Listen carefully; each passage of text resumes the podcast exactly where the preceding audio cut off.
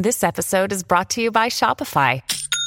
Forget the frustration of picking commerce platforms when you switch your business to Shopify, the global commerce platform that supercharges your selling wherever you sell. With Shopify, you'll harness the same intuitive features, trusted apps, and powerful analytics used by the world's leading brands. Sign up today for your $1 per month trial period at shopify.com slash tech, all lowercase. That's shopify.com slash tech. This is Afternoons with Rob Breckenridge on News Talk 770 Radio, Calgary's breaking news and conversation station. So that's why I'm so excited about augmented reality. Because it's going to make it so that we can create all kinds of things that until today have only been possible in the digital world. And we're going to be able to interact with them and explore them together. Well, okay. That sounds interesting. What does that all mean? That's Mark Zuckerberg, Facebook CEO uh, speaking this week at this big F8 conference, talking about Facebook's long term plan here, their 10 year plan.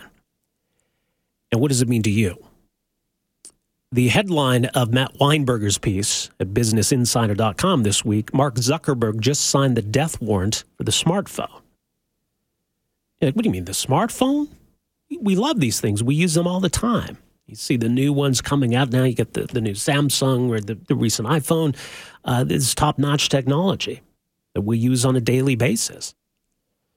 But I mean, we think about it. If you took that brand new phone, you went back in time 20 years, right? People would just you'd blow their minds. It not conceivable that 20 years from now we'll look back and say, wow, those are, remember those? Remember those smartphones we used to carry around?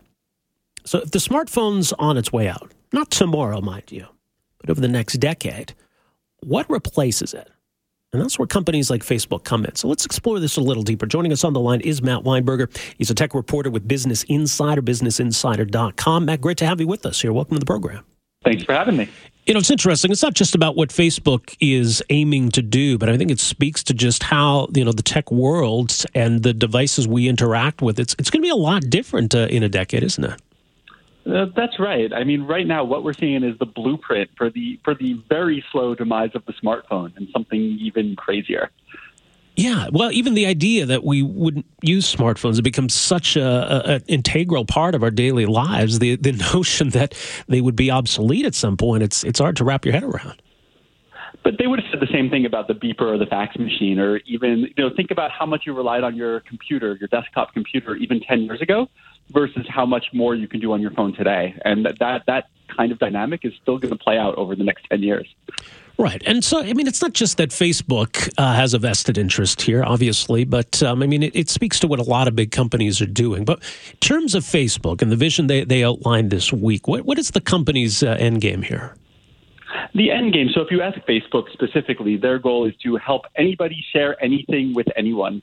Um, to that end, their their whole idea is this big bet on virtual reality, where you wear a headset and you're transported to a virtual world, and augmented reality, where you overlay digital images on the real world. That's kind of like Snapchat filters or Pokemon Go.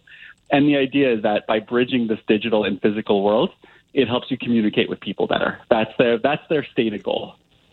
Right, and, and, and in the short term, you get a sense that I mean they are trying to compete with Snapchat. They are trying to to get ahead of everybody mm-hmm. else when it comes to to making use of of artificial intelligence. So how does how does the short term get them to to the long term? So in the short term, like I said, the augmented reality, people see it as the the, the the the the major bet where you should put your money over the next few years because you know you interact with digital stuff in the real world. And like I said, you can see some of that with photo filters in Snapchat when you when you overlay a puppy uh, puppy dog ears on yourself in Snapchat, that's a very early version of augmented reality. And so what what Facebook is betting on is that you know we all carry these cameras and these supercomputers with us every day that let us do that to, to this like this unlimited, crazy, unforeseen extent. Uh, and by giving people the ability to do more stuff with that, not just not just selfies, but also share your run run times, like he showed off on stage this week, and, and to build new games like Pokemon Go. That is kind of our first taste of this crazy holographic future. Right, and as as it stands now, I mean, our smart the smartphone is our our window into all of that. Right, that's kind of what it all what it all runs through. So, what will it be in the future? In the future, so uh, as Mark Zuckerberg tells it, the end game is to build a pair of glasses just like you know, the standard pair of Warby Parker glasses, Elvis Costello glasses, uh, that overlay those digital images in the real world. And and by his reckoning, once you have a pair of glasses that's also a computer that can project those imagery, uh, you don't need a separate TV. You can project a 60-inch TV hovering in the air in front of you that's not actually there, but that's still playing your Netflix in front of you. And by that same token, once you're projecting those digital images, you know, you have your text messages open in front of you, you have your phone calls in front of you, your calendar, your contacts, anything else you use a smartphone for will just be there hovering in the air in front of you as you need it. So why carry a separate device? Well, and I mean, you know, that that sounds a little bit like Google Glass, right? Which which yeah. was getting a lot of attention for a while, and then just seemed like it it kind of fizzled out. But even if if that particular product did, it certainly is not an indication of where this technology is going. That's right. The big part of the reason why Google Glass failed, the, the technology, just on a technological level, it's gotten vastly better in the five or so years since Google Glass first came out. But the real problem with Google Glass in a lot of ways was that there was just no way to avoid looking like a total dork when you wore it. uh, it, it, it it's sad but true. Uh, that you know it, there was this weird social aspect to it. You'd go out for coffee with someone, and it felt like you were you were live streaming your brunch with them which was a weird feeling. It was a, it was as much social as it was technology.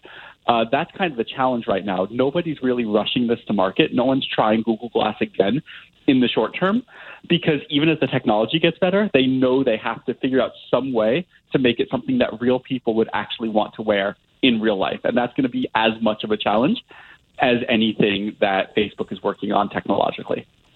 Right. And the, other big idea that these companies are talking about, I mean, it was something that was formulated recently by Elon Musk, the idea of, of Neuralink. Yeah, even this week, though, Facebook is, is talking about its own kind of uh, brainwave technology, silent speech software, and, and, and this sort of thing. So, how does that how does that factor in? Well, if you think about it, like the smartphone, you're carrying all your information with you in your pocket. Then, if you think about stuff like those glasses that Zuckerberg is talking about, that puts it in front of your face. And so, the obvious like next step, or obvious if you're Elon Musk, I guess, but the obvious next step is to close that gap and bring it straight into your brain. Uh, it's a little scary. Uh, that's going to take even more time to really play out. That you know, if if those glasses are 10 to 20 years away, then brain technology is like 30 to 40 years away, probably at least. But by that same token, it's something that as you know these computers become more crucial to our everyday lives, people like Elon Musk and Mark Zuckerberg and, and the geniuses at Facebook think that that brain interface is something that we'll need just to keep up with pervasive technology all around us. Well, we look at other companies and like Google and like Apple, like Microsoft. Uh, are, are, they all kind of rushing in the in the same direction? Are they in, all in the same race here? Absolutely. So Microsoft is kind of in the lead in a lot of ways. They have their HoloLens, which is the very first version of what you can kind of think about as Zuckerberg's glasses. It's a computer you wear on your head. It overlays those images, and you could actually buy one today for $3,000. You probably don't want to. It's still very much version one. It's meant for software developers to experiment with the technology. But if you were really into this, you could buy it today. You could go online and get it. So that's that's happening. Um, Google is said to be working on a second version of Google Glass. Hopefully, that looks a little cooler. Um, and Apple is rumored to be working on its own version, but that one's still that one's still very much under wraps. Right, and you know, one interesting aspect of this technology was something Zuckerberg was talking about this week: uh, the idea that this can replace uh, TVs as we know it. That's right. Right. That's right. So that that kind of goes back to what I was saying about about the slow demise of the smartphone, because by Zuckerberg's reckoning and by the reckoning of a lot of smart people in the in Silicon Valley, if you have that giant screen with you that follows you everywhere you go, that's available as a 99 cent app from the App Store, then for a lot of people, you won't need the $800 curved TV with, with 3D and, and high def because you now have a screen bigger than any screen that could exist in real life that you can project on an airplane, project at project on the subway, uh, project at your desk. So why have a TV? Yeah, well, it's, it's pretty wild. Some crazy stuff happening. People can read more about it. Uh, more coverage at businessinsider.com. Matt, thanks so much for making some time for us here today. Appreciate it. Thanks for having me. Uh, so that was just uh, Matt Weinberger. We were chatting with their tech reporter with Business Insider, businessinsider.com. I want to play for you a little bit more here, just a, a minute or so of uh, Mark Zuckerberg um, ex- expanding on that point about why they believe The future lies in augmented reality. More from Zuckerberg here. So, at last year's F8, we talked about our 10 year roadmap uh, to give everyone in the world the power to share anything they want with anyone. And one of the key long term technologies that we talked about is augmented reality. Now, we all know where we want this to get eventually, right? We, we, want glasses or eventually contact lenses that look and feel normal, but that let us overlay all kinds of information and digital objects on top of the real world. So we can just be sitting here and we want to play chess, snap, here's a, a chessboard, and we can play together. Uh, you want to watch TV? We can put a digital TV on that wall, and instead of being a piece of hardware, it's a $1 app instead of a $500 piece of equipment. So think about how many of the things that we have in our lives actually don't need to be physical. They can be digital. And think about how much better and more affordable and accessible they're going to be when they are. So think about going to Rome on vacation and having information about the Colosseum overlaid on the actual building or directions overlaid on the actual street. And think about uh, if your daughter is a big Harry Potter fan, for her birthday, you can change your home into Hogwarts. Although I bet some of you were hoping I'd hit the toilet paper button. now, we're all about extending the physical world online. When you become friends with someone on Facebook, your relationship gets stronger. When you join a community online, that physical community gets stronger. So, augmented reality is going to help us mix the digital and the physical in all new ways, and that's going to make our physical reality better. So, that's why this is such an important trend. Right. Well, it's really fascinating. So that's Mark Zuckerberg this week outlining this vision and what it looks like uh, years from now, and even in the short term.